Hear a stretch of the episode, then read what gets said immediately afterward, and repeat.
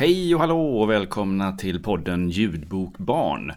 Jag heter Anders Björk och eh, det är jag som tänkte tipsa då om eh, massa bra, spännande, mysiga, roliga, ja helt enkelt bra ljudböcker för barn i olika åldrar.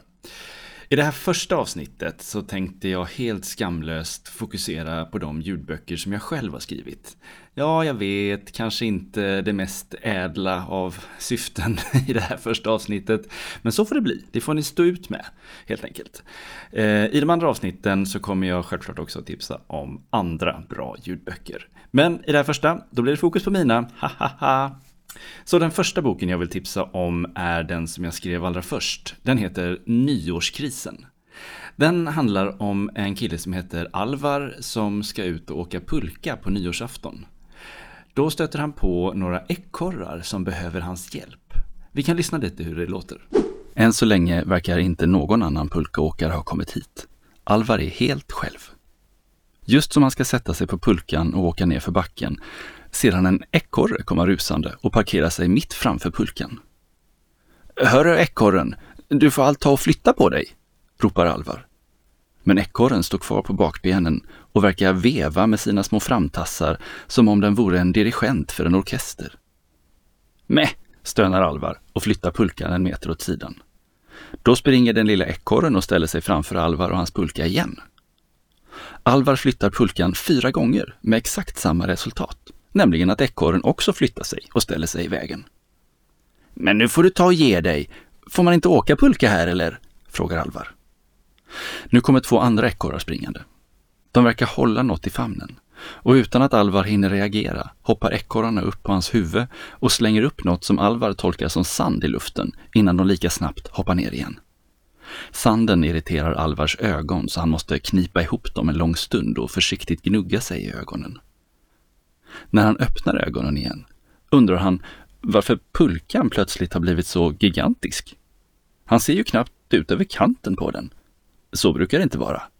Ja, vad var det egentligen som ekorrarna slängde upp som Alvar fick i ögonen? Och varför blev hans pulka helt plötsligt så stor? Ja, det finns mycket spännande att lyssna på i den ljudboken om jag får vara så skrytsam och säga det själv.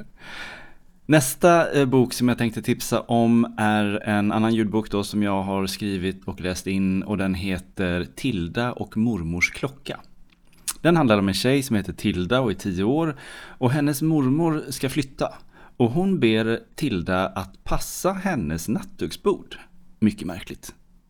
Och inte nog med det, Tilda får också en kanin utav mormor innan hon flyttar iväg. Den där kaninen, den verkar ha vissa magiska egenskaper. Och nattduksbordet, ja, det är ett vanligt nattduksbord, men det som finns i nattduksbordet, nämligen en klocka, den verkar också ha magiska krafter. Vi kan lyssna lite hur det låter. I samma sekund får Tilda en idé. Just som Ella kastar upp bollen och gör sig beredd att slå till kramar Tilda klockan hårt igen. Hon lyckas stanna tiden precis innan Ella ska till att träffa bollen. Med ett leende på läpparna går hon fram till den pausade Ella. Hon tar försiktigt tag i bollen som hänger där i luften och precis som hon trodde så kan hon flytta på bollen. Hon flyttar den några få centimeter längre ner och går sedan tillbaka till sin plats igen och kramar klockan. Ella ser ut som att hon inte vet var hon ska ta vägen när hon missar bollen och istället gör en rejäl luftsving med slagträet. Ingen säger något.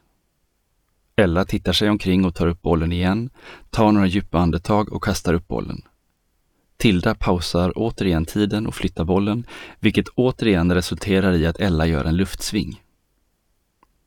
Nu hörs några förströdda fnissningar från utelaget.